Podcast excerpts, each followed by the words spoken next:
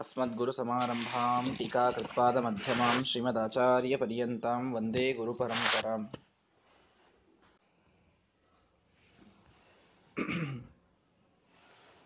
ಸುಮಧ್ವ ವಿಜಯದ ಕೊನೆಯ ಸರ್ಗದಲ್ಲಿ ಪ್ರವೇಶ ಮಾಡ್ತಾ ಇದ್ದೇವೆ ಹದಿನೈದು ಸರ್ಗಗಳಲ್ಲಿ ಶ್ರೀಮದಾಚಾರ್ಯರ ಅತ್ಯದ್ಭುತವಾದ ಚರಿತ್ರೆಯನ್ನ ಸಂದೇಶಾತ್ಮಕವಾದಂತಹ ಕಥೆಗಳನ್ನು ಅತ್ಯಂತ ರೋಚಕವಾದ ವಿಶ್ಲೇಷಣೆಗಳನ್ನು, ಜೊತೆಗೆ ಶ್ರೀಮದಾಚಾರ್ಯರ ಸಿದ್ಧಾಂತವನ್ನು ಹದಿನೈದನೇ ಸರ್ಗದಲ್ಲಿ ಪ್ರಧಾನವಾಗಿ, ಅವರ ಶಿಷ್ಯ ಸಂಪತ್ತನ್ನು, ಇವೆಲ್ಲವನ್ನ ಬಹಳ ಚೆನ್ನಾಗಿ ವರ್ಣನೆ ಮಾಡಿದರು ನಾರಾಯಣ ಪಂಡಿತಾಚಾರ್ಯರು. ಕೊನೆಗೇನು ಮಾಡೋದು ಅಂತ ವಿಚಾರ. ಹೀಗಾಗಿ ಕೊನೆಯ ಸರ್ಗದಲ್ಲಿ ಏನೆಲ್ಲ ಮಧ್ಯದಲ್ಲಿ ಬಿಟ್ಟು ಹೋಗಿದ್ದವಲ್ಲ ಅದೆಲ್ಲವನ್ನ ತುಂಬಬೇಕು ಅಂತ ಅವರ ವಿಚಾರ. ಅಂದ್ರೇನು? ಸಂಚಾರ ಮಾಡ್ತಾ ಹೋದ ಶ್ರೀಮದಾಚಾರ್ಯರು ಒಂದೂರಿನಿಂದ ಒಂದೂರಿಗೆ ಹೋದರೂ ಅಲ್ಲಿ, ವಾದ ಹಾಕಿದ್ರು ಅಲ್ಲಿ ಹೀಗೆಲ್ಲ ಕಥೆಗಳಾಯಿತು. ಆದರೆ ನಾವು ಯಾವುದೋ ವಿಜಯ ಕಾವ್ಯವನ್ನು ಕೇಳ್ತಾ ಇದ್ದೇವೆ ಅಂತಾಗಲಿ, ಗುರುಗಳ ಮಹಿಮೆಯನ್ನು ಕೇಳ್ತಾ ಇದ್ದೇವೆ ಅಂತಾಗಲಿ, ಹೆಜ್ಜೆ ಹೆಜ್ಜೆಗೆ ಪವಾಡಗಳನ್ನು ನೋಡ್ತೇವೆ. ಪವಾಡಗಳಿಲ್ಲದೇನೆ ಅವರ ಸಾಮರ್ಥ್ಯದ ಅರಿವು ನಮಗಾಗುವುದು ಕಡಿಮೆ. ನಾನು ಇದರ ಬಗ್ಗೆ ಮೊದಲೊಮ್ಮೆ ಮಾತಾಡಿದ್ದೇನೆ. ಪವಾಡಗಳಿಂದಲೇ ಅವರು ದೊಡ್ಡವರು ಅಂತನ್ನುವುದು ಇದು ಶಾಸ್ತ್ರಸಮ್ಮತವಲ್ಲ. ಅವರ ಜ್ಞಾನ, ಅವರ ಭಕ್ತಿ, ಅವರಿಗಿದ್ದ ವೈರಾಗ್ಯ, ಅವರಿಗಿದ್ದ ಸದ್ಗುಣಗಳು ಇದರಿಂದಲೇ ಅವರು ಉತ್ತಮರಾಗೋದು. ಆದರೆ ಹೊರಗಿನ ಜನತೆಗೆ ಅವರ ಮಹತ್ವವನ್ನ ತಿಳಿಯುವುದಕ್ಕೊಂದು ಮಾನದಂಡ ಬೇಕು ಅಂದ್ರೆ ಪವಾಡವನ್ನ ಬಳಸಿಕೊಳ್ಳಬಹುದು. ಆದರೆ ಪವಾಡ ಮಾಡುವವರೆಲ್ಲರೂ ದೊಡ್ಡವರು ಅಂತಾಗಿ ಬಿಟ್ರೆ ಇವತ್ತಿನ ಎಷ್ಟೋ ಜನ ಪವಾಡ ಪುರುಷರು, ಯಾರು ಢೋಂಗಿಗಳಿರ್ತಾರೆ, ಅವರು ಎಲ್ಲರೂ ಉತ್ತಮರು ಅಂತ ಒಪ್ಪಿಕೊಳ್ಳುವಂತಹ ಪ್ರಸಂಗ ಬರುತ್ತದೆ. ಪವಾಡಗಳು ಒಂದು ರೀತಿಯ ಮಾನದಂಡ. ಸಾಮರ್ಥ್ಯವನ್ನ ತಿಳಿದುಕೊಳ್ಳಲಿಕ್ಕೆ ಅಂತ ಇಷ್ಟು ತಿಳಿಯಬಹುದು. ಆದರೆ ಆ ಪವಾಡಗಳನ್ನು ಹೇಳಿದಾಗ ನಮಗೊಂದು ಭಕ್ತಿಯ ಉದ್ರೇಕ ಆಗೋದು ಸಹಜ. ಆ ಗುರುಗಳ ಮೇಲೆ ಒಂದು ಭಕ್ತಿ ಬರೋದು ಸಹಜ. ಆದ್ದರಿಂದ ಏನೆಲ್ಲ ಇವರ ಸಂಚಾರ ಮಾಡಿದರಲ್ಲ, ಮಧ್ಯ ಮಧ್ಯದಲ್ಲಿ ಏನೆಲ್ಲ ಪವಾಡಗಳನ್ನು ಶ್ರೀಮದಾಚಾರ್ಯರು ತೋರಿಸಿದ್ರೋ ಅದನ್ನ ಒಂದೇ ಕಡೆಗೆ ಕ್ರೋಢೀಕರಿಸಿ ಹದಿನಾರನೇ ಸರ್ಗದಲ್ಲಿ ತಂದಿಟ್ಟುಬಿಟ್ಟು ನಾರಾಯಣ ಪಂಡಿತಾಚಾರ್ಯರು. ಹತ್ತನೇ ಸರ್ಗದಲ್ಲಿ ಇದನ್ನೊಮ್ಮೆ ಮಾಡಿದ್ದಾರೆ.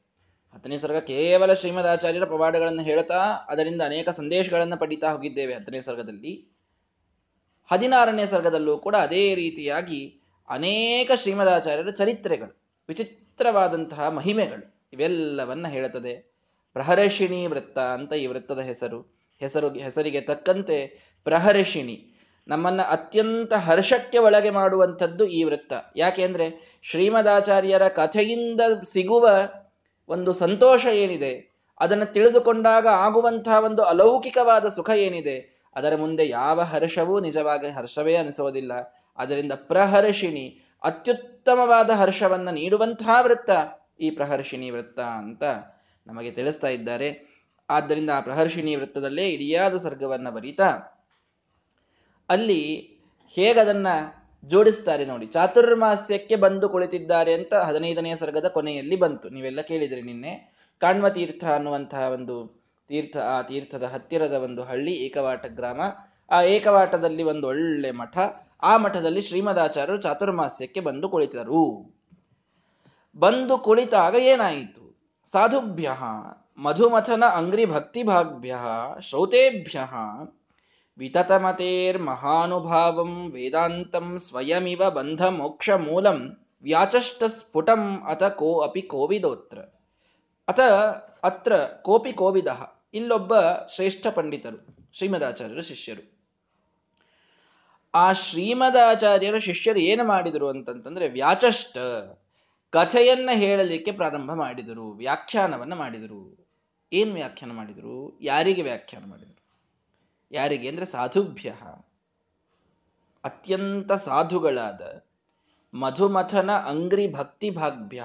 ಮಧುಮಥನ, ಅಂದ್ರೆ ಮಧುಸೂದನ, ಭಗವಂತ ಅಂತ. ಮಧುಸೂದನನ ಅಂಗ್ರಿಯಲ್ಲಿ ಒಳ್ಳೆ ಭಕ್ತಿ ಹೊಂದಿದಂತಹ ಶ್ರೌತೇಭ್ಯ, ಒಳ್ಳೆ ವೈದಿಕರು. ವೇದವನ್ನ ಒಪ್ಪಿ ವೇದದಲ್ಲಿ ಅತ್ಯಂತ ನಿಷ್ಠೆ ಉಳ್ಳಂತಹ ಜನರೇನಿದ್ರೋ ಅಂತ ಎಲ್ಲ ಜನ ಅಲ್ಲಿ ಕೂಡಿದಾಗ ವಿತತಮತೇರ್ ಮಹಾನುಭಾವಂ. ಶ್ರೀಮದಾಚಾರ್ಯರ ಮಹಾ ಸಾಮರ್ಥ್ಯವನ್ನ ಅವರು ವ್ಯಾಖ್ಯಾನ ಮಾಡಲಿಕ್ಕೆ ಪ್ರಾರಂಭ ಮಾಡಿದರು, ಕಥೆಯನ್ನ ಹೇಳಲಿಕ್ಕೆ ಪ್ರಾರಂಭ ಮಾಡಿದರು. ಹೇಗಿತ್ತದು ಕಥೆ? ವೇದಾಂತಂ ಸ್ವಯಂ ಇವ ಬಂಧ ಮೋಕ್ಷ ಮೂಲಂ. ಎಂಥ ದೊಡ್ಡ ಮಾತು ನೋಡಿಕೊಳ್ಳಿ. ಶ್ರೀಮದಾಚಾರ್ಯರ ಕಥೆ ಹೇಗಿತ್ತು ಅಂತಂದ್ರೆ ಸ್ವಯಂ ಬಂಧಕ್ಕೆ ಮೋಕ್ಷವನ್ನ ನೀಡುವ ವೇದಾಂತದಂತೆ ಇತ್ತು. ವೇದಾಂತಗಳ ಅಧ್ಯಯವನ್ ಅಧ್ಯಯನದಿಂದಲೇ ಮೋಕ್ಷ. ಇದು ಎಲ್ಲರಿಗೂ ಸ್ಪಷ್ಟವಾದ ವಿಷಯ. ತರ್ಕದಿಂದ, ವ್ಯಾಕರಣದಿಂದ ಇದೆಲ್ಲ ಓದುವುದರಿಂದ ಮೋಕ್ಷ ಸಿಗೋದಿಲ್ಲರಿ ಮೋಕ್ಷ ಸಿಗಬೇಕು ಅಂದ್ರೆ ವೇದಾಂತ ಶಾಸ್ತ್ರದ ಅಧ್ಯಯನವೇ ಆಗಬೇಕು. ಹಾಗಾಗಿ ವೇದಾಂತ ಇದು ಬಂಧ ಮೋಕ್ಷಕ್ಕೆ ಮೂಲ. ಬಂಧದ ಬಿಡುಗಡೆಗೆ ಮೂಲವಾದದ್ದು ವೇದಾಂತ. ಶ್ರೀಮದಾಚಾರ್ಯರ ಕಥೆ ಹೇಗಿದೆ ಅಂತಂದ್ರೆ ವೇದಾಂತಂ ಸ್ವಯಂ ಇವ. ಸಾಕ್ಷಾತ್ ವೇದಾಂತ ಇದ್ದಂತೆ ಇದ್ದದ್ದು ಶ್ರೀಮದಾಚಾರ್ಯರ ಕಥೆ. ಅದನ್ನ ಹೇಳೋದಕ್ಕೆ ಅಲ್ಲಿ ಪ್ರಾರಂಭ ಮಾಡಿದ್ರು ಅಂತ. ಏನಿದು ವಿಚಿತ್ರ? ವೇದಾಂತಗಳು ಅಂದ್ರೆ ಶಾಸ್ತ್ರಗಳು ವೇದ ಗ್ರಂಥಗಳು ಇವೆಲ್ಲವನ್ನು ಓದಬೇಕಲ್ಲ ಅಂದ್ರೆ ಅದು ಪರಂಪರೆಯ. ಶ್ರೀಮದಾಚಾರ್ಯರ ಕಥೆಯನ್ನ ಕೇಳಿ ಅವರಲ್ಲಿ ಉದ್ರಿಕ್ತವಾದ ಭಕ್ತಿಯನ್ನ ಹೊಂದಿ ಅವರ ಮೇಲೆ ಶ್ರದ್ಧೆಯನ್ನ ತಾಳಿ ಅವರು ಹೇಳಿದ ಮಾತುಗಳಲ್ಲಿ ವಿಶ್ವಾಸ ಇಟ್ಟು ಅವರ ಸಿದ್ಧಾಂತವನ್ನ ನಂಬಿದಾಗಲೇ ಮೋಕ್ಷ ಅಂತನ್ನುವುದು ಇದರಿಂದ ಸೂಚಿತ. ಶ್ರೀಮದಾಚಾರ್ಯರ ಸಿದ್ಧಾಂತದಿಂದ ಮೋಕ್ಷ ಅಂತ ಸಿದ್ಧವಾದಾಗ ನಾನು ಅವರ ಸಿದ್ಧಾಂತ ಮಾತ್ರ ಓದ್ತೇನೆ, ಅವರ ಮೇಲೆ ನಾನು ಭಕ್ತಿ ಮಾಡುವುದಿಲ್ಲ ಅಂದ್ರೆ ನಡೆಯುವುದಿಲ್ಲ. ಅವರ ಮೇಲೆ ಭಕ್ತಿ ಬರೋ ತನಕ ಅವರ ಸಿದ್ಧಾಂತ ತಿಳಿಯುವುದಿಲ್ಲ. ಆದ್ದರಿಂದ ಶ್ರೀಮದಾಚಾರ್ಯರ ಒಂದು ಅದ್ಭುತವಾದ ಪವಾಡಗಳನ್ನು ತಿಳಿಸ್ಲಿಕ್ಕೆ ಈ ಸರ್ಗ ಯಾಕೆ ಹೊರಡಿತು ಅಂತಂದ್ರೆ ಅಂತಹ ಮಹಾನುಭಾವರಲ್ಲಿ ಭಕ್ತಿಯನ್ನ ಮಾಡಿ. ಆ ಭಕ್ತಿಯಿಂದಲೇ ನಮಗೆ ಭಗವಂತನ ಆ ಶಾಸ್ತ್ರಗಳ ಜ್ಞಾನ ಇದು ಸುಲಭವಾಗಿ ಆಗ್ತದೆ. ಮುಕುಂದ ಭಕ್ತಿಯೈ ಗುರುಭಕ್ತಿ ಜಾಯೈ ಅಂತೇನು ಮೊದಲನೇ ಸರ್ಗದಲ್ಲಿ ಹೇಳಿದ ಮಾತೋ ಅದನ್ನೇ ಇಲ್ಲಿ ಮತ್ತೆ ಹೇಳ್ತಾ ಇದ್ದಾರೆ. ಶ್ರೀಮದಾಚಾರ್ಯರಲ್ಲಿ ಭಕ್ತಿ ಹುಟ್ಟುವವರೆಗೆ ಭಗವಂತನಲ್ಲಿ ಭಕ್ತಿ ಹುಟ್ಟುವುದಿಲ್ಲ. ವಾಯುದೇವರಲ್ಲಿ ನಾವು ವಿಶೇಷವಾದಂತಹ ಭಕ್ತಿಯನ್ನು ಮಾಡುವ ತನಕ ಭಗವಂತ ಒಲಿಯೋದಿಲ್ಲ. ಆದ್ದರಿಂದ ಶ್ರೀಮದಾಚಾರ್ಯರ ಕಥೆಗಳು ಹೇಗಾದವು? ಸ್ವಯಂ ವೇದಾಂತದಂತೆ ಆದವು. ಅಂದ್ರೆ ಅವು ಕೂಡ ನಮಗೆ ಬಂಧ ಮೋಕ್ಷಕ್ಕೆ ಕಾರಣವಾದವು. ಅಂತಹ ಮೋಕ್ಷಕ್ಕೆ ಕಾರಣವಾದ ಶ್ರೀಮದಾಚಾರ್ಯರ ಕಥೆಯನ್ನ ಹೇಳಲಿಕ್ಕೆ ಪ್ರಾರಂಭ ಮಾಡಿದರು ಒಬ್ಬರು ಒಳ್ಳೆ ಪಂಡಿತರು ಅಲ್ಲಿ ಶ್ರೀಮದಾಚಾರ್ಯ ಶಿಷ್ಯರಲ್ಲಿ. ಯಾರಿಗೆ ಹೇಳಿದ್ರು? ಅಂದ್ರೆ ಶ್ರೀಮದಾಚಾರ್ಯರ ಕಥೆಯ ಕೇಳಲಿಕ್ಕೆ ಯಾರು ಮುಂದೆ ಕೂತಿದ್ರು, ಈಗ ನಾವು ಕೇಳಲಿಗತ್ತೀವಿ ಅಂದ್ರೆ ನಾವು ಹೇಗಿರ್ಬೇಕು? ಎಲ್ಲ ಒಂದರ, ಒಂದು ಮಾತಿನೊಳಗೆ ತಿಳಿಸ್ಬಿಟ್ರು. ಅಧಿಕಾರಿಗಳು ಯಾರು ಶ್ರೀಮದಾಚಾರ್ಯ ಕಥೆಯನ್ನು ಕೇಳಲಿಕ್ಕೆ? ಮೋರ್ ಹೇಳಿದ್ರು, ಸಾಧುಭ್ಯ, ಮಧುಮಥನ ಅಂಗ್ರಿ ಭಕ್ತಿ ಭಾಗ್ಯ ಶ್ರೌತೇಭ್ಯ ಅಂತ.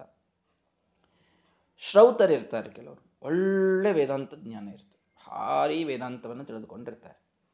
ಬಹಳಷ್ಟು ಜ್ಞಾನವಿದೆ. ಅವರಿಗೆ ಒಂದೊಳ್ಳೆ ಚಾಕಚಕ್ಯತೆ ಇದೆ. ಎಲ್ಲಿ ಕೇಳಿದಲ್ಲಿ ಹೇಳುತ್ತಾರೆ, ಒಂದು ವಾಕ್ಯಾರ್ಥದ ಒಂದು ಪಾಂಡಿತ್ಯ ಇದೆ. ಬಹಳ ಒಳ್ಳೆ ಜ್ಞಾನಿಗಳು, ಶ್ರೌತರು. ಆದರೆ ದೇವರಲ್ಲಿ ಭಕ್ತಿ ಇಲ್ಲ. ಅದನ್ನು ಬಹಳ ಮಾಡುವುದಿಲ್ಲ. ಆ ಒಂದು ಭಾವನೆ ಅದಕ್ಕೆ ಯಾವುದಕ್ಕೂ ಸ್ನೇಹ, ಪ್ರೀತಿ, ಇದ್ಯಾವುದಕ್ಕೂ ಬೆಲೆ ಇಲ್ಲ. ಕೇವಲ ಜ್ಞಾನ ಅಂತ ಅನ್ನೋದಿದೆ ಶುಷ್ಕ ಜ್ಞಾನ ಇದೆ. ಏನು ಕೇಳಿದಲ್ಲಿ ಹೇಳುತ್ತಾರೆ. ಇಂಥವರು ಶ್ರೀಮದಾಚಾರ್ಯ ಕಥೆಯನ್ನು ಕೇಳಲಿಕ್ಕೆ, ಓದಲಿಕ್ಕೆ ಅಧಿಕಾರಿಗಳ ಅಲ್ಲ. ಮಧುಮಥನ ಅಂಗ್ರಿ ಭಕ್ತಿ ಭಾಗ್ಯ. ಕೇವಲ ತಿಳಿದವರು ಇದ್ದರೆ ಸಾಲದು. ಭಗವಂತನಲ್ಲಿ ಭಕ್ತಿ ಉಳ್ಳಂಥವರಲ್ಲಿ ಕೂತಿದ್ರು ಅನ್ನೋದಕ್ಕೆ ಶ್ರೀಮದಾಚಾರ್ಯ ಕಥೆಯಲ್ಲಿ ಪ್ರಾರಂಭವಾಯಿತು. ಆದ್ದರಿಂದ ಶ್ರೌತೆಭ್ಯ ಜ್ಞಾನವೂ ಮುಖ್ಯ. ಮಧುಮತನ ಅಂಗ್ರಿ ಭಕ್ತಿ ಭಾಗ್ಯ ಭಕ್ತಿಯೂ ಮುಖ್ಯ. ಜ್ಞಾನ ಭಕ್ತಿಗಳೆರಡೂ ಇದ್ದವರು ಶ್ರೀಮದಾಚಾರ್ಯ ಶಾಸ್ತ್ರವನ್ನ ಶ್ರೀಮದಾಚಾರ್ಯರ ಕಥೆಯನ್ನ ಕೇಳಲಿಕ್ಕೆ ಪ್ರಾರಂಭ ಮಾಡಿದರು. ಅಲ್ರಿ, ಇದೆಲ್ಲ ಒಂದು ರೀತಿಯಲ್ಲಿ ಅನ್ಯೋನ್ಯಾಶ್ರಯ ಆಯ್ತಲ್ಲ ಅವ್ರ ಕಥೆ ಕೇಳೋತನ ಅವರಲ್ಲಿ ಭಕ್ತಿ ಬರೋದಿಲ್ಲ ಅವ್ರ ಭಕ್ತಿ ಇದ್ದವರಿಗೇನೆ ಕಥೆ ಹೇಳ್ತೀವಿ ಅಂತಂದ್ರೆ ಇದು ಹ್ಯಾಕ್ ಕೂಡ್ತದೆ ಅಂತ ನಮಗನಿಸಬಹುದು ಅದಕ್ಕೆ ಇನ್ನೊಂದು ಹೇಳಿದರು ಸಾಧುಭ್ಯ ಅಂತ. ಸಾಧುವಾಗಿದ್ದವರಿದ್ರು ಮೊದಲು. ಇದಂತೂ ಯಾರ ಕಥೆ ಕೇಳಿ ಬರಬೇಕಾದದ್ದಲ್ಲ. ಸಜ್ಜನಿಕೆ ಅಂತನ್ನುವುದು ನಮ್ಮಲ್ಲಿ ಸ್ವಾಭಾವಿಕವಾಗಿ ಇರಬೇಕಾದಂತಹ ಗುಣ. ಆ ಸಾಧುತನ ಯಾರಲ್ಲಿ ಇತ್ತೋ ಅವರಿಗೆ ಇಲ್ಲಿ ಕಥೆಯನ್ನು ಹೇಳ್ತಾ ಇದ್ದಾರೆ. ಬೇರೆ ಬೇರೆ ಜನ ಇದ್ದಾರೆ. ಅವರಿ, ಇದು ಬಹಳ ರೀತಿಯಿಂದ ಅರ್ಥ ಮಾಡಬಹುದು. ಅಲ್ಲಿ ಸಾಧುಗಳೂ ಇದ್ರು ಭಕ್ತಿ ಉಳ್ಳವರು ಇದ್ರು, ಜ್ಞಾನ ಇದ್ದವರು ಇದ್ರು, ಎಲ್ರಿಗೂ ಶ್ರೀಮದಾಚಾರ್ಯರ ಕಥೆಯನ್ನು ಹೇಳಿದ್ರು ಅಂತೂ ಅರ್ಥ ಮಾಡ್ರಿ. ಅಥವಾ ಜ್ಞಾನ ಇದ್ದು, ಭಕ್ತಿ ಇದ್ದು ಸಾಧುಗಳಾದವರಿಗೆ ಅವರು ಹೇಳಿದ್ರು ಅಂತೂ ಅರ್ಥ ಮಾಡಿ. ಅಲ್ಲ, ಜ್ಞಾನ, ಭಕ್ತಿ ಎರಡೂ ಇದೆ ಅಂತ ಹೇಳಿದ್ಮೇಲೆ ಮತ್ತೆ ಸಾಧುಗಳು ಅಂತ ಯಾಕೆ ಸಪರೇಟ್ ಹೇಳಬೇಕಾಯಿತು ಅಂತ ಒಂದು ಕ್ವಶನ್ ಬರ್ತದೆ. ಜ್ಞಾನ ಇದೆ ಅವರಿಗೆ ಒಳ್ಳೆ, ವೇದಾಂತದ ಜ್ಞಾನ. ಭಕ್ತಿ ಮಾಡೋರು ಇದ್ದಾರೆ ಅಂತವ್ರಿಗೆ ಶ್ರೀಮದ್ ಆಚಾರ ಕಥೆ ಹೇಳಿದ್ರು. ಸಾಧುಭ್ಯ ಅಂತ ಯಾಕೆ ಮತ್ತೆ ಎಕ್ಸ್ಟ್ರಾ ಹೇಳಬೇಕು? ಮೊನ್ನೆ, ನಿನ್ನೆಯ ದಿನ ಬಹುಶಃ ಗೀತೆಯಲ್ಲಿ ನೀವೊಂದು ಮಾತು ಕೇಳಿದ್ರಿ. ಏನು? ಯೋ ನ ಹೃಷ್ಯತಿ ನ ದ್ವೇಷ್ಟಿ ನ ಶೋಚತಿ ನ ಕಾಂಕ್ಷತಿ, ಶುಭಾಶುಭ ಪರಿತ್ಯಾಗಿ ಭಕ್ತಿಮಾನ್ ಯಸ್ ಸಮೇ ಪ್ರಿಯ ಅಂತ ಕೃಷ್ಣ ಪರಮಾತ್ಮ ಗೀತೆಯಲ್ಲಿ ಒಂದು ಮಾತು ಹೇಳ್ತಾನೆ. ಏನ್ ಹಾಗಂದ್ರೆ ಅಂದ್ರೆ, ನನ್ನಲ್ಲಿ ಭಕ್ತಿ ಮಾಡಿದ್ದಕ್ಕೆ ನನ್ನ ವಿಷಯಕ ಜ್ಞಾನವನ್ನ ಪಡೆದ ಮಾತ್ರಕ್ಕೆ ಅವನು ನನಗೆ ಪ್ರಿಯನಾಗುವುದಿಲ್ಲ. ನನ್ನನ್ನು ಎಷ್ಟೇ ಭಕ್ತಿಯಿಂದ ನೋಡಿದರೂ ವೈಷ್ಣವರನ್ನ ದ್ವೇಷ ಮಾಡ್ತಾ ಇದ್ರೆ, ನನ್ನ ಭಕ್ತರನ್ನ ದ್ವೇಷ ಮಾಡ್ತಾ ಇದ್ರೆ ನಾನು ಅವನಿಗೆ ಅತ್ಯಂತ ಮಹತ್ವವನ್ನು ಕೊಡುವುದಿಲ್ಲ. ನನ್ನಲ್ಲಿ ಅತ್ಯಂತ ಭಕ್ತಿ ಇದೆ. ಆದರೆ ಇನ್ನೊಬ್ಬ ವಿಷ್ಣು ಭಕ್ತನನ್ನು ಕಂಡ್ರೆ ದ್ವೇಷ ಮಾಡ್ತಾನೆ. ಅಂಥವನು ಸರ್ವಥ ನನ್ನ ಪ್ರಿಯನಾದ ಭಕ್ತ ಅಂತಾಗುವುದಿಲ್ಲ. ಪ್ರತೀಪಂ ನಚ ವೈಷ್ಣವೇ. ಶ್ರೀಮದಾಚಾರ್ಯರು ತಾತ್ಪರ್ಯ ನಿರ್ಣಯದಲ್ಲಿ ಭೀಮಸೇನ ದೇವರ ಗುಣಗಳನ್ನು ಹೇಳಬೇಕಾದಾಗ ಶುದ್ಧೇ ಭಾಗವತೇ ಧರ್ಮೇ ನಿರತೋ ಯದ್ ವೃಕೋದರ ಅಂತ ಹೇಳುವಾಗ ಅವರ ಗುಣಗಳನ್ನ ವರ್ಣಿಸುವಾಗ ಒಂದು ಮಹತ್ವದ ಗುಣ ಹೇಳ್ತಾರೆ. ಏನು? ವಿಷ್ಣು ಭಕ್ತರಲ್ಲಿ ಎಂದೂ ದ್ವೇಷ ಬರದವರು ಅಂತ. ಹಾಗಾಗಿ ಜ್ಞಾನಿಗಳು ಇರ್ತಾರೆ, ಭಗವಂತನಲ್ಲಿ ಭಕ್ತಿ ಇದ್ದವರು ಇರ್ತಾರೆ. ಆದ್ರೆ ಇನ್ನೊಬ್ಬ ವಿಷ್ಣು ಭಕ್ತನ ಕಂಡ್ರೆ ದ್ವೇಷ ಮಾಡ್ತಿರ್ತಾರೆ. ಅವರೂ ಕೂಡ ಶ್ರೀಮದಾಚಾರ್ಯ ಶಾಸ್ತ್ರಕ್ಕೆ ಅರ್ಥಾತ್ ಅವರ ಆ ಕಥೆಗಳಿಗೆ ಅಧಿಕಾರಿಗಳಂತಾಗಲಿಲ್ಲ. ಸಾಧುಗಳು ಅರ್ಥಾತ್ ಎಲ್ಲರ ಮೇಲೆ ಪ್ರೀತಿಯನ್ನ ಮಾಡುವಂಥವರಿದ್ರು. ಅಂಥವರು ದೇವರಲ್ಲಿಯೂ ಭಕ್ತಿ ಮಾಡುವಂಥವರಿದ್ರು. ಜ್ಞಾನಿಗಳೂ ಇದ್ರು. ಅಂಥವರಿಗೆ ಶ್ರೀಮದಾಚಾರ್ಯರ ಕಥೆ ಇದು ಹೇಳಲಿಕ್ಕೆ ಅವರು ಪ್ರಾರಂಭ ಮಾಡಿದರು. ಅಂತೂ ಸಜ್ಜನಿಕೆ ಇದು ಎಲ್ಲದಕ್ಕೂ ಮೂಲ. ಮೊದಲು ಅದನ್ನೇ ಹೇಳಿದರು. ಸಜ್ಜನಿಕೆ ಇತ್ತು, ಭಗವಂತನಲ್ಲಿ ಭಕ್ತಿ ಇತ್ತು, ಜ್ಞಾನ ಇತ್ತು. ಅಂತೂ ಭಕ್ತಿ ಜ್ಞಾನಗಳು ಮುಂದೆ ಬಂದಾವು ಸಜ್ಜನಿಕೆ ಮಾತ್ರ ಮೊಟ್ಟ ಮೊದಲಿಗೆ ಬೇಕು. ಬಹಳ ರುಜುವಾದ, ಸರಳವಾದ ಸ್ವಭಾವ ಇರಬೇಕು. ಒಳ್ಳೆ ಸಾಧುತನ ಮನೆ ಮಾಡಿದಾಗ ನಮಗದು ಇದು ಬಹಳ ವಿಸ್ತೃತವಾದ ಮಾತಿದೆ. ಸಾಧುಗಳು ಅಂದ್ರೆ ಯಾರು ಅನ್ನೋದಕ್ಕೆ ಕಪಿಲ ನಾಮಕ ಪರಮಾತ್ಮ ದೇವಹೂತಿಗೆ ಉಪದೇಶ ಮಾಡಬೇಕಾದಾಗ ಬಹಳಷ್ಟು ಮಾತುಗಳನ್ನು ಹೇಳಿದ್ದಾನೆ. ಅದೆಲ್ಲ ಈಗ ಮೊದಲಿಗೊಮ್ಮೆ ಹೇಳಿದ್ದೇನೆ ಅನ್ನೋದಕ್ಕೆ ಈಗ ಹೇಳ್ತಾ ಇಲ್ಲ.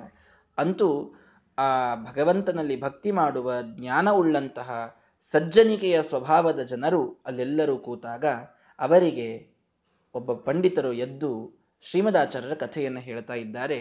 ಮೊದಲನೇ ಕಥೆ ತಿಳಿಸ್ತಾರೆ, ಗೋಮತ್ಯಾಸ್ತಟ ನಿಕಟೆ ಅಚ್ಚ ಕೀರ್ತಿ ಚಂದ್ರಂ, ವಿಶ್ವಜ್ಞಂ ಕ್ಷಿತಿಪತಿ ಅಂತ್ಯವರ್ಣ ಜನ್ಮ, ವಿದ್ವೇಷ್ಟ ಶ್ರುತಿಗುಣ ಸಾಧಕಂ ಶ್ರುತೀನಾಂ, ವಾಚಾಲೋ ವಚನಮುವಾಚ ವಾಗ್ಮಿವರ್ಯಂ. ಗೋಮತಿ ನದಿಯ ದಂಡೆಗೆ ಗುಜರಾತಿನಲ್ಲಿ ಶ್ರೀಮದಾಚಾರ್ಯರು ಇದ್ದಂತಹ ಒಂದು ಸಂದರ್ಭ. ಆ ಶ್ರೀಮದಾಚಾರ್ಯರು ಗುಜರಾತಿನೊಳಗೆ ಇದ್ದಾಗ ಅಚ್ಚ ಕೀರ್ತಿ ಚಂದ್ರಂ ವಿಶ್ವ ಒಬ್ಬ ಕ್ಷಿತಿಪತಿ ಒಬ್ಬ ರಾಜ. ಅಂತ್ಯವರ್ಣ ಜನ್ಮ. ಅವನು ಬ್ರಾಹ್ಮಣನಲ್ಲ, ಅಂತ್ಯವರ್ಣದ ಒಬ್ಬ ರಾಜನಿದ್ದಾನೆ. ಆ ರಾಜ ಅವನು ಹೇಗಿದ್ದ? ಶ್ರುತೀನಾಂ ವಿದ್ವೇಷ್ಟ. ಅವನ ಮೊಟ್ಟ ಮೊದಲನೇ ದೊಡ್ಡ ಗುಣ. ಏನು ಅಂದ್ರೆ, ವೇದಗಳನ್ನ ವಿಚಿತ್ರ ದ್ವೇಷಿಸ್ತಿದ್ದ. ಭಾರಿ ದ್ವೇಷ. ವೇದಾಂತ ಶಬ್ದ ಕಂಡ್ರಾಗ್ತಿರ್ಲಿಲ್ಲ ಅವನಿಗೆ. ವೇದಾಂತ ಬಾಯಿಯಿಂದ ಅಂದ್ರೆ ಸಿಟ್ಟು ಬರ್ತಿತ್ತು ಅವನಿಗೆ. ರಾಜ, ಅಂಥ ರಾಜ. ನೋಡಿ, ಶ್ರೀಮದಾಚಾರ್ಯ ಇದ್ದ ಕಾಲನೂ ಎಂಥದ್ದಿತ್ತು ಅಂತ ಹೇಳ್ತಾ ಇದ್ದಾರೆ. ಅಂತಹ ಘೋರ ಭಯಂಕರ ಕಾಲದಲ್ಲಿ ಶ್ರೀಮದಾಚಾರ್ಯ ಇದ್ದು ಹೋಗಿದ್ದಾರೆ. ಶ್ರೀಮದಾಚಾರ್ಯರು ಸರ್ವಜ್ಞ, ಸರ್ವಶಕ್ತಿ ಸರಿ. ಆದರೆ ಆಗಿನ ಕಾಲದ ಎಲ್ಲ ಜನರು ಶಿಷ್ಯರಿಗೆಲ್ಲರಿಗೂ ಕೂಡ ಅದೇ ಒಂದು ಧೈರ್ಯ ಇರಬೇಕು ಅಂತಿಲ್ಲ. ಆದರೆ ಶ್ರೀಮದಾಚಾರ್ಯ ಮೇಲಿನ ವಿಶ್ವಾಸದಿಂದ ಅವರೆಲ್ಲರೂ ಕೂಡ ಧೈರ್ಯವನ್ನು ತಾಳಿದ್ರು ಅಂತ ಅನ್ನೋದು ವಿಶೇಷ. ಹಾಗಾಗಿ ಅಲ್ಲಿದ್ದಂತಹ ರಾಜ ಹೇಗಿದ್ದ ಅವನು ಅಂತಂದ್ರೆ ಶ್ರುತೀನಾಂ ವಿದ್ವೇಷ್ಟ. ಶ್ರುತಿಗಳನ್ನು ಕಂಡ್ರಾಗ್ತಿರ್ಲಿಲ್ಲ ಅವನಿಗೆ. ವಾಚಾಲಹ ಬಹಳ ಮಾತಾಡ್ತಿದ್ದ ಬಹಳ ಮಾತಾಡ್ತಿದ್ದ. ಮಾತಾಡಿದರೆ ಶ್ರುತಿಗಳನ್ನ ಬೈಯೋದು ವೇದಗಳನ್ನು ಬೈಯೋದು ಇದೇ ಮಾಡ್ತಿದ್ದ. ಅಂತಹ ವ್ಯಕ್ತಿ ಅಚ್ಚ ಕೀರ್ತಿಚಂದ್ರಂ ಸ್ವಚ್ಛವಾದಂತಹ ಕೀರ್ತಿಯನ್ನ, ಕೀರ್ತಿಯ ಚಂದ್ರನನ್ನ ಬೆಳಗಿಸಿದಂತಹ ವಿಶ್ವಜ್ಞಂ, ಎಲ್ಲವನ್ನ ತಿಳಿದ ಶ್ರೀಮದಾಚಾರ್ಯರು. ವಾಗ್ಮಿವರ್ಯಂ, ವಾಗ್ಮಿಗಳಲ್ಲಿಯೇ ಶ್ರೇಷ್ಠರು. ಅಂಥವರ ಕಡೆಗೆ ಬಂದು ವಚನ ಉವಾಚ ಮಾತನ್ನಾಡ್ಲಿಕ್ಕೆ ಪ್ರಾರಂಭ ಮಾಡ್ತಾನೆ. ಇವರೇನೋ ಪಾಪ ಪೂಜೆ ಮಾಡ್ತಾ, ಏನೋ ಮಾಡ್ತಾ ಕೂತಿರ್ತಾರೆ, ಪಾಠ ಹೇಳ್ತಾ ಕೂತಿರ್ತಾರೆ. ಅವನಲ್ಲಿ ಬಂದ. ಬಂದು ಅವನು ಹೇಗಿದ್ದ? ವೇದಗಳ ದ್ವೇಷಿ. ಯಾರ ಕಡೆಗೆ ಬಂದ? ಶ್ರುತಿಗುಣ ಸಾಧಕಂ. ವೇದಗಳ ಒಂದೊಂದೊಂದೊಂದು ಗುಣವನ್ನ ಸಾಧಿಸಿದ ಶ್ರೀಮದಾಚಾರ್ಯರು. ವೇದದಲ್ಲಿ ಇದ್ದ ಅನೇಕ ಗುಣಗಳನ್ನು ತಿಳಿಸಿದವರೇ ಶ್ರೀಮದಾಚಾರ್ಯರು. ವೇದವನ್ನೇ ಒಂದಿಷ್ಟು ಸರಿಯಾದ ವೇದಗಳು, ತಪ್ಪಾದ ವೇದಗಳು ಅಂತ ಡಿವೈಡ್ ಮಾಡುವಂತಹ ಸಮಯದೊಳಗೆ ವೇದದಲ್ಲಿದ್ದ ಅಪೌರುಷೇಯತ್ವ, ನಿರ್ದುಷ್ಟತ್ವ, ಉತ್ತಮತ್ವ ಗುಣಗಳನ್ನು ತಿಳಿಸಿದವರೇ ಶ್ರೀಮದಾಚಾರ್ಯ ಅಂತಹ ವೇದದ ಗುಣಗಳನ್ನು ತಿಳಿಸಿದ ಶ್ರೀಮದಾಚಾರ್ಯರ ಕಡೆಗೆ ವೇದದ್ವೇಷಿಯಾದಂಥವನು ಬರ್ತಾ ಇದ್ದಾನೆ. ಹೇಗಿದ್ದಾನೆ? ವಾಚಾಲಹ. ಅತೀ ಮಾತಾಡ್ತಾನೆ. ಇವರು ಹೇಗಿದ್ದಾರೆ? ವಾಗ್ಮಿವರ್ಯಂ. ಸ್ವಲ್ಪ ಮಾತಾಡ್ತಾರೆ, ಎಲ್ಲ ಅರ್ಥ ಇಟ್ಟಿರ್ತಾರೆ. ನೋಡ್ರಿ, ಅಂದ್ರೆ ಅವರಿಬ್ಬರನ್ನು ವರ್ಣಿಸುವಾಗ್ಲೇನೆ ಅವರ ಡಿಫರೆನ್ಸಸ್ ಅನ್ನ ಕಂಪೇರ್ ಮಾಡಿಬಿಟ್ರು ನಾರಾಯಣ ಪಂಡಿತಾಚಾರ್ಯರು.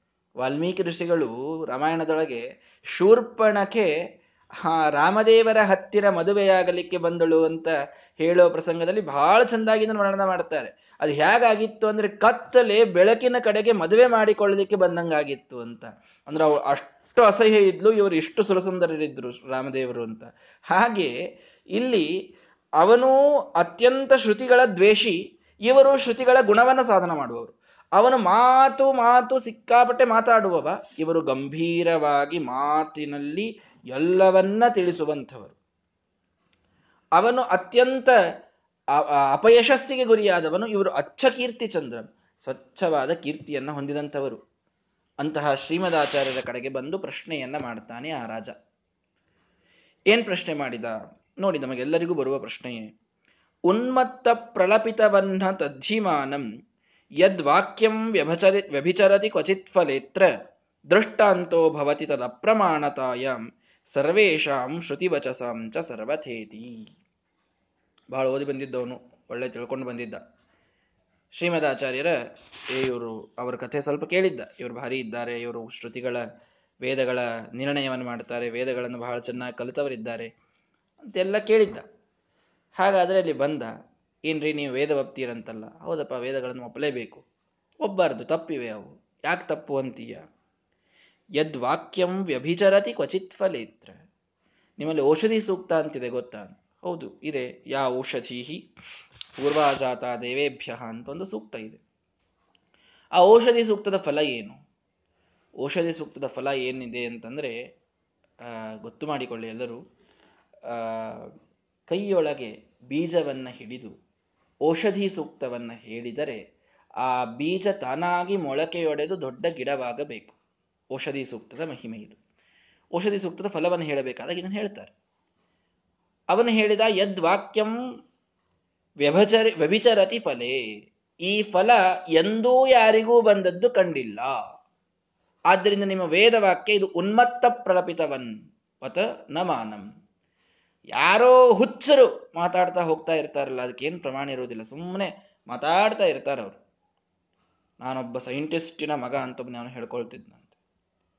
ದೊಡ್ಡ ಸೈಂಟಿಸ್ಟ್ ಇದ್ದ ನಮ್ಮ ತಂದೆ ಅವನ ಮಗ. ಇವನಿರಲಿಲ್ಲ ಏನಿಲ್ಲ. ಸುಮ್ಮನೆ ಮಾತಾಡ್ತಿರ್ತಾರೆ ಅಷ್ಟೇ ಅವರು. ಹೀಗಾಗಿ ಅವರಿಗೆ ಏನು ಅದಕ್ಕೆ ಪ್ರಮಾಣ ಅಂತನೂ ಬೇಕಾ ಅದಕ್ಕೆ? ಅವರಪ್ಪ ಕುಡಿದು ಬೀಳೋದನ್ನು ನಾವು ನೋಡಿರ್ತೀವಿ. ಇವನು ನಾನು ದೊಡ್ಡ ಸೈಂಟಿಸ್ಟ್ನ ಮಗ ಅಂತ ಹೇಳ್ಕೊಂಡ್ರೆ ಯಾರು ನಂಬಬೇಕದನ್ನು ಹೀಗಾಗಿ ಅಲ್ಲಿ ಏನು ಕಂಡಿದೆ ಅದಕ್ಕೆ ವಿರುದ್ಧವಾಗಿ ಹೇಳಿದರೆ ಉಪಯೋಗವೇನು? ಆದ್ದರಿಂದ ಇಲ್ಲಿ ನಮಗೆ ಎಲ್ಲಿಯೂ ಫಲ ಕಂಡಿಲ್ಲ. ಏನು ಔಷಧಿ ಸೂಕ್ತದ ಫಲ ಹೇಳ್ತಾ ಇದ್ದೀರಿ ನೀವೇ? ಸಾಕ್ಷಾತ್ ಆ ಸೂಕ್ತವನ್ನ ಹೇಳಿದರೆ ಕೈಯಲ್ಲಿದ್ದಂತಹ ಬೀಜ ಇದು ಮರವಾಗಬೇಕು. ಎಲ್ಲಿ ಕಂಡಿದೆ? ವಿರುದ್ಧವಾಗಿದೆ ಇದು. ನಮ್ಮ ಅನುಭವಕ್ಕೆ ಬಂದಿಲ್ಲ. ಆದ್ದರಿಂದ ಉನ್ಮತ್ತ ವಾಕ್ಯಗಳಂತೆ ಆ ವಾಕ್ಯ ಇದು ಅಪ್ರಮಾಣ. ಆ ವಾಕ್ಯ ಪ್ರಮಾಣ ಅಲ್ಲ. ಹೇಗೆ ಅದಿಲ್ಲವೋ ದೃಷ್ಟಾಂತೋ ಭವತಿ ತದ ಅಪ್ರಮಾಣತಾಯಾಮ್ ಸರ್ವೇಶಾಂ ಶ್ರುತಿವಚಸಾಂ. ಈ ಒಂದು ಮಾತು ಅಪ್ರಮಾಣವಾದಂತೆ ಇದೊಂದನ್ನ ದೃಷ್ಟಾಂತವಾಗಿಟ್ಟುಕೊಂಡು ಇಡಿಯಾದ ವೇದ ಇದು ಅಪ್ರಮಾಣ ಅಂತ ಹೇಳಿದ ಅವನು ಅಂತೂ ಅವನ ಈ ಎಲ್ಲಾ ವೇದ ತಪ್ಪು ಅಂತನ್ಲಿಕ್ಕೆ ಏನ್ ರೀಸನ್ ಕೊಡ್ತಾನೆ? ಫಲ ಕೊಡೋದಿಲ್ಲ ನಿಮ್ಮ ವೇದ ಅಂತ ಅವನ ಒಂದು ರೀಸನ್ ಒಂದು ರೀತಿಯಲ್ಲಿ ಸರಿ ಅನಿಸ್ತದೆ. ಹೌದಲ್ಲ? ಎಷ್ಟೆಲ್ಲ ಹೇಳ್ತಾರೆ? ನಮ್ಮ ದುಃಖಗಳು ಹೋಗಿ ಇದನ್ನ ಅಂದು ಬಿಡ್ರಿ ನಾರಾಯಣ ವರ್ಮವನ್ನು ಹೇಳ್ರಿ, ಯಾವ ರೋಗ ಬರುವುದಿಲ್ಲ. ಮತ್ತು ಮರುದಿವಸ ನೆಗಡಿ ಬರ್ತದೆ, ಕೆಮ್ಮ ಬರ್ತದೆ, ಜ್ವರ ಬರ್ತದೆ. ರಾಯರ ಸ್ತೋತ್ರ ಅನ್ರಿ, ಯಾವ ರೀತಿಯ ರೋಗಗಳು ಬರೋದಿಲ್ಲ ಅಥವಾ ಬಾಧೆ ಆಗುವುದಿಲ್ಲ, ಭೂತಗ್ರಹಗಳ ಪೀಡೆ ಬರೋದಿಲ್ಲ ಎಷ್ಟೋ ಸಲ ಬಂದಿರ್ತದೆ ಅಂದಮೇಲೆ ಫಲಗಳಲ್ಲಿ ವ್ಯಭಿಚಾರ ಕಂಡಾಗ, ಫಲಗಳು ಸಿಗದೇ ಇದ್ದಾಗ, ಅದನ್ನ ಅದನ್ನ ಹೇಳಿದ್ದು ಸುಳ್ಳು ಅಂತೆ ಆಗಬೇಕಲ್ಲ. ಸುಳ್ಳೇ ಅದು. ನೀವು ಸುಳ್ಳು ಹೇಳದೇ ಇದ್ರೆ ಫಲ ಸಿಗುತ್ತಿತ್ತು ನಮಗೆ, ಸತ್ಯ ಹೇಳಿದ್ರೆ ಫಲ ಸಿಗುತ್ತಿತ್ತು. ಫಲ ಸಿಕ್ಕಿಲ್ಲ ಅಂತಂದ್ಮೇಲೆ ನೀವು ಹೇಳಿದ್ದು ಸುಳ್ಳು. ಆ ಅರ್ಥದಲ್ಲಿ ಇಡೀ ವೇದ ಇದು ಅಪ್ರಮಾಣ, ಇಡೀ ವೇದ ಇದು ತಪ್ಪು. ಆದ್ದರಿಂದ ನೀವು ನಂಬುವಂತಹ ವೇದಶಾಸ್ತ್ರ ಇದು ಪ್ರಾಮಾಣಿಕವಲ್ಲ ಅಂತ ಬಂದು ಅವನು ಒಂದು ವಾದವನ್ನ ಹಾಕ್ತಾನೆ ಶ್ರೀಮದಾಚಾರ್ಯರ ಮುಂದೆ. ಶ್ರೀಮದಾಚಾರ್ಯರು ಗಂಭೀರವಾಗಿ ಉತ್ತರವನ್ನು ಕೊಡ್ತಾರೆ. ವೇದೋಕ್ತಂ ಫಲಂ ಅಲಂ ಆಪ್ಯತೆ ಅಧಿಕಾರಾತ್ ಇತ್ಯುಕ್ತ. ಅತನು ಮನಸಾಭ್ಯಧತ್ತ ದೂರ್ಥ ಯೋಗ್ಯತ್ವೇ ಸತಿ ನಹಿ ಅಧಿಕಾರಿ ನಾತಸ್ಯಾತ್ ಸಖರ ವಿಷಾಣವತ್ ಸದೇತಿ ಅಂತ। ಅವನು ಹೇಳಿದ, ಏನ್ ಹೇಳ್ತೀರಿ? ವೇದಗಳೆಲ್ಲ ಅಪ್ರಮಾಣ. ಯಾಕೆ ಅಂದ್ರೆ ಫಲ ಕೊಟ್ಟಿಲ್ಲ ಅಂತಂತೇನೆ. ಶ್ರೀಮದಾಚಾರ್ಯ ಹೇಳಿದ್ರು, ಇಲ್ಲಪ್ಪ, ಅಧಿಕಾರಾತ್ ಫಲಮಾಪ್ಯತೆ. ಅಧಿಕಾರ ಇದ್ದಾಗ ವೇದಗಳು ಅವಶ್ಯವಾಗಿ ಫಲವನ್ನು ಕೊಡ್ತವೆ. ಅಧಿಕಾರವನ್ನ ಕಳೆದುಕೊಂಡ ವ್ಯಕ್ತಿ ಕೇಳಿದರೆ ವೇದದಲ್ಲಿ ಫಲ ಬರುವುದಿಲ್ಲ. ಈ ರೀತಿ ಇದೆ. ಅಂದ್ರೆ ಹೇಗೆ ಅಂತಂದ್ರೆ ಡಾಕ್ಟರ್ ಮೆಡಿಸಿನ್ ಅನ್ನು ಕೊಟ್ಟಿದ್ದಾನೆ. ಮೆಡಿಸಿನ್ ಕೊಟ್ಟಾಗ ಅದನ್ನು ಈ ರೋಗಿ ತೆಗೆದುಕೊಳ್ತಾ ಇದ್ದಾನೆ. ರೋಗಿ ತೆಗೆದುಕೊಂಡ್ರೂ ಕೂಡ ಅವನಿಗಿದ್ದಂತಹ ರೋಗ ಕಡಿಮೆ ಆಗ್ತಾ ಇಲ್ಲ. ರೋಗ ಕಡಿಮೆ ಆಗ್ತಾ ಇಲ್ಲ ಅಂತ ನೀವು ಡಾಕ್ಟರಿಗೆ ಹೋಗಿ ನೀನು ಕೊಟ್ಟ ಮೆಡಿಸಿನ್ ತಪ್ಪು ಅಂತ ಹೇಳ್ತೀರಾ? ಅವನು ಒಳ್ಳೆ ಓದ್ಕೊಂಡ್ ಬಂದಿರ್ತಾನೆ. ಈ ಮೆಡಿಸಿನ್ನಿಗೆ ಇದು ಈ ರೀತಿ ವಾಸಿ ಆಗ್ತದೆ ರೋಗ ಅಂತ ಅವನಿಗೆ ಗೊತ್ತಿರ್ತದೆ. ಗೊತ್ತಿದ್ದದ್ದಕ್ಕೆ ಪಾಪ ಅವನು ಮೆಡಿಸಿನ್ ಕೊಟ್ಟಿರ್ತಾನೆ. ಆದ್ರೆ ನಮಗೆ ವಾಸಿ ಆಗಲಿಲ್ಲ. ಆವಾಗ ಕೊಟ್ಟ ಮೆಡಿಸಿನ್ ತಪ್ಪು. ಆ ಡಾಕ್ಟ್ರಿಗೆ ನಾವು ಧಿಕ್ಕಾರ ಹಾಕಬೇಕು. ಅಂತ ಪ್ರತಿಭಟನೆ ಮಾಡಿದ್ರೆ ನಡೀತದ. ಏನ್ ಹೇಳ್ತಾನೆ ಡಾಕ್ಟರ್ ಹೇಳಿ? ನೋಡಪ್ಪ, ನಾನು ಕೊಟ್ಟ ಮೆಡಿಸಿನ್ ಸರಿಯಾಗೇ ಇದೆ. ಅದರ ಜೊತೆಗೆ ಒಂದ್ ನಾಲ್ಕು ಪಥ್ಯ ಹೇಳಿದ್ದೆ, ನೀನು ಮಾಡಿದೀಯಾ? ಅಂತ ಕೇಳ್ತಾನವನು. ಅವೆಲ್ಲ ನನಗೆ ಸಂಬಂಧ ಇಲ್ಲ, ನನಗೆ ಮೆಡಿಸಿನ್ ತಗೊಂಡಿದ್ದೇನೆ ಅಂತಂದ ಮೇಲೆ ನನಗದು ಎಫೆಕ್ಟ್ ಆಗಬೇಕು, ನನಗೆ ರೋಗ ಪರಿಹಾರ ಆಗಿಲ್ಲ ಅಂದ ಮೇಲೆ ಈ ಕೊಟ್ಟ ತಪ್ಪು ಅಂತ ಹೇಳಿದ್ರೆ ಹಾಗೆ ನಡೆಯುವುದಿಲ್ಲ ಅಂತ ಹೇಳ್ತಾನೆ ಡಾಕ್ಟರ್ ನಾನು ಹೇಳಿದ ಪಥ್ಯದೊಂದಿಗೆ ನೀನು ಔಷಧ ತೆಗೆದುಕೊಂಡ್ರೇನೇ ನಿನಗೆ ಆ ಫಲ ಕೊಡ್ತದೆ ಅಂತ ನನ್ನ ಅಭಿಪ್ರಾಯ ಇದೆ. ನಾನು ಹೇಳೋದೇ ಹಾಗೆ ಹೇಳಿದ್ದೇನೆ. ನೋಡ್ರಿ, ನೀವಿಷ್ಟೆಲ್ಲ ತಿನ್ನಬಾರದು. ಇಷ್ಟೆಲ್ಲ ತಿನ್ನದೇನೆ ಈ ಮೆಡಿಸಿನ್ ತೆಗೆದು ನೀವು ನೀವು ಶುಗರ್ ಟ್ಯಾಬ್ಲೆಟ್ ತಗೊಳ್ತಾ ತಗೊಳ್ತಾ ತಗೊಳ್ತಾ ಹಾಗೆ ನಿತ್ಯದಲ್ಲಿ ಹೋಳಿಗೆ ಕಡುಬು ತಿಂತಾನೆ ಇದ್ರೆ ಅದು ಹೇಗೆ ವಾಸಿ ಆಗ್ಬೇಕಾಗುದಿಲ್ಲ ಅದು. ನೀವು ಯಾವುದೂ ಸಿಹಿ ತಿನ್ನಬೇಡ್ರಿ ಜೊತೆಗೆ ಈ ಟ್ಯಾಬ್ಲೆಟ್ಸ್ ತಗೊಳ್ರಿ, ಅಂದ್ರೆ ನಿಮ್ಮ ರೋಗ ಕಂಟ್ರೋಲ್ದಲ್ಲಿ ಇರ್ತದೆ. ಅಂತೆ ತಾನೇ ವೈದ್ಯರು ಹೇಳೋದು. ಪಥ್ಯ ಬಿಟ್ಟು ಔಷಧಿಯನ್ನು ಕೊಡ್ಲಿಕ್ಕೆ ಸಾಧ್ಯವಾ? ವಿಚಾರ ಮಾಡಿ. ಇಲ್ಲ. ಹಾಗೆ ವೇದೋಕ್ತವಾದ ಅನುಷ್ಠಾನದಿಂದಲೇ ಫಲ ಬರ್ತದೆ ಅಂತಿಲ್ಲ. ಆ ವೇದೋಕ್ತವಾದ ಅನುಷ್ಠಾನಕ್ಕೆ ಫಲ ಬರುವುದಕ್ಕೇನು ಅಧಿಕಾರವನ್ನು ಪಡೆದಿರಬೇಕೋ, ಯೋಗ್ಯತೆ ಪಡೆದಿರಬೇಕೋ ಅದರ ಜೊತೆಗೆ ಅನುಷ್ಠಾನ ಮಾಡಿದಾಗಲೇ ಫಲ ಬರ್ತದೆ ಇದು ನಮ್ಮ ಅಭಿಪ್ರಾಯ ಅಂತ ಶ್ರೀಮದಾಚಾರ್ಯ ಹೇಳುತ್ತಾರೆ. ಅಧಿಕಾರಾತ್ ಅತನು ಮನಸ ಅಭ್ಯದತ್ತ ಅತನು ಮನಃ. ಪೂರ್ಣವಾದ ಮನಸ್ಸು, ಪೂರ್ಣ ಪ್ರಜ್ಞರು ಅವರು ಹೇಳಿದರು, ನೋಡಪ್ಪ, ನೀನು ಆ ವೇದಗಳ ಅನುಷ್ಠಾನವನ್ನು ಮಾಡುವಾಗ, ಔಷಧಿ ಸೂಕ್ತವನ್ನು ಅನ್ನಬೇಕಾದಾಗ ಏನೊಂದು ಪಾವಿತ್ರ್ಯ ಬೇಕು, ಏನೊಂದು ಅನುಸಂಧಾನ ಬೇಕು, ಏನೊಂದು ಅದ್ಭುತವಾದಂತಹ ಭಗವಂತನಲ್ಲಿ ವಿಶ್ವಾಸ ಬೇಕು ಅದ್ಯಾವುದೂ ಇಲ್ಲ ನಿನ್ನ ಕಡೆಗೆ. ಅದಿಲ್ಲದೆ ಔಷಧಿ ಸೂಕ್ತ ಕೇವಲ ಬಾಯಿಯಲ್ಲಿ ಅಂದ ಮಾತ್ರಕ್ಕೆ ಮೊಳಕೆ ಒಡೆದು ಬೀಜ ಇದ್ದದ್ದು ಹಣ್ಣಾಗ್ತದೆ ಅಂತ ನಾವು ಎಲ್ಲಿಯೂ ಹೇಳಿಲ್ಲ. ಹಾಗೆ ನೀನು ತಿಳಿದುಕೊಂಡ್ರೆ ನಮ್ಮದೇನು ತಪ್ಪು? ನಾವು ಹಾಗೆ ಮಾಡಿಲ್ಲ ಅಂತ ಶ್ರೀಮದಾಚಾರ್ಯರು ತಾವು ಸೂಕ್ಷ್ಮವಾಗಿ ತಿಳಿಸ್ತಾರೆ. ತಿಳಿಸಿದಾಗ ಇವನ್ ಹೇಳ್ತಾನೆ ನೋಡಿ, ಯೋಗ್ಯತ್ವೇ ಸತಿ ನಹಿ ದೃಶ್ಯತೆ ಅಧಿಕಾರಿ ನಾತಸ್ಯಾತ್ ಸ ಖರ ವಿಷಾಣವತ್ಸದೇತಿ ಹೌದಾ? ಯೋಗ್ಯನಾದಂಥವನಿದ್ದಾಗ ಮಾತ್ರ ವೇದಗಳು ಫಲ ಕೊಡ್ತವೆ ಅಂತನ್ನೋದಾದ್ರೆ ಅಂತಹ ಅಧಿಕಾರಿನೇ ಎಲ್ಲೂ ಇಲ್ಲ. ಯಾಕೆ? ಯಾವ ವ್ಯಕ್ತಿಯೂ ಆ ಬೀಜವನ್ನು ತೆಗೆದುಕೊಂಡು ಮರ ಮಾಡಿ ತೋರಿಸಿಲ್ಲ ನನಗೆ. ನಾನು ಹೌದು, ನಾನು ವೇದಗಳ ದ್ವೇಷಿ ಹೌದಲ್ಲೋ? ನನ್, ನಾನು ಅಂದ್ರೆ ವೇದಗಳ ಫಲ ಕೊಡುವುದಿಲ್ಲ ಅಂತ ನೀವು ಅಂತೀರಲ್ಲ? ನೀವು ಯಾರು ವೇದ ನಂಬಿದವರಿದ್ದೀರಿ, ನೀವು ಯಾರೇ ಹಿಡಿದಂದ್ರೂ ವೇದ ಫಲ ಕೊಡುವುದಿಲ್ಲ. ಅದನ್ನು ನಾನು ನೋಡೀನಿ ಅಂತಂದವನು. ನೀವು ಯಾರು ಅಂದ ಮಾತ್ರಕ್ಕೆ ವೇದಗಳು ಭಾರಿ ಫಲ ಕೊಟ್ಟು ಬೀಜವನ್ನು ಹಣ್ಣು ಮಾಡಿದ್ದು ನಾ ನೋಡಿಲ್ಲ. ಔಷಧಿ ಸೂಕ್ತ ನಮ್ಮ ಮನೆ ಹತ್ರ ಬಹಳ ಮಂದಿ ಅಂತಾರೆ. ಯಾರ್ದು ಮನೆಯೊಳಗಿನ ಬೀಜ ಹೋಗಿ ಮರ ಆಗಿಲ್ಲ ಇವತ್ತಿನ ತನ. ಅಂದ ಮೇಲೆ ನೀವೇನು ಹೇಳಲಿಗತ್ತಿರಲ್ಲ ಹಾರಿಕೆಯ ಉತ್ತರ ಆಯ್ತಿದು ಅಂತ ಹೇಳಿದವನು ಶ್ರೀಮದಾಚಾರ್ಯರಿಗೆ. ಇಲ್ಲ, ಅಧಿಕಾರ ಇದ್ದಾಗ, ಯೋಗ್ಯರಾಗಿದ್ದಾಗ ಅದು ಫಲ ಕೊಡ್ತದೆ ಅಂದ್ರೆ ಯೋಗ್ಯರಿದ್ದವರಿಗೂ ಫಲ ಕೊಟ್ಟದ್ದು ಕಂಡಿಲ್ಲ ನಮಗೆ. ಆಗೇನ್ ಮಾಡ್ತೀರಿ?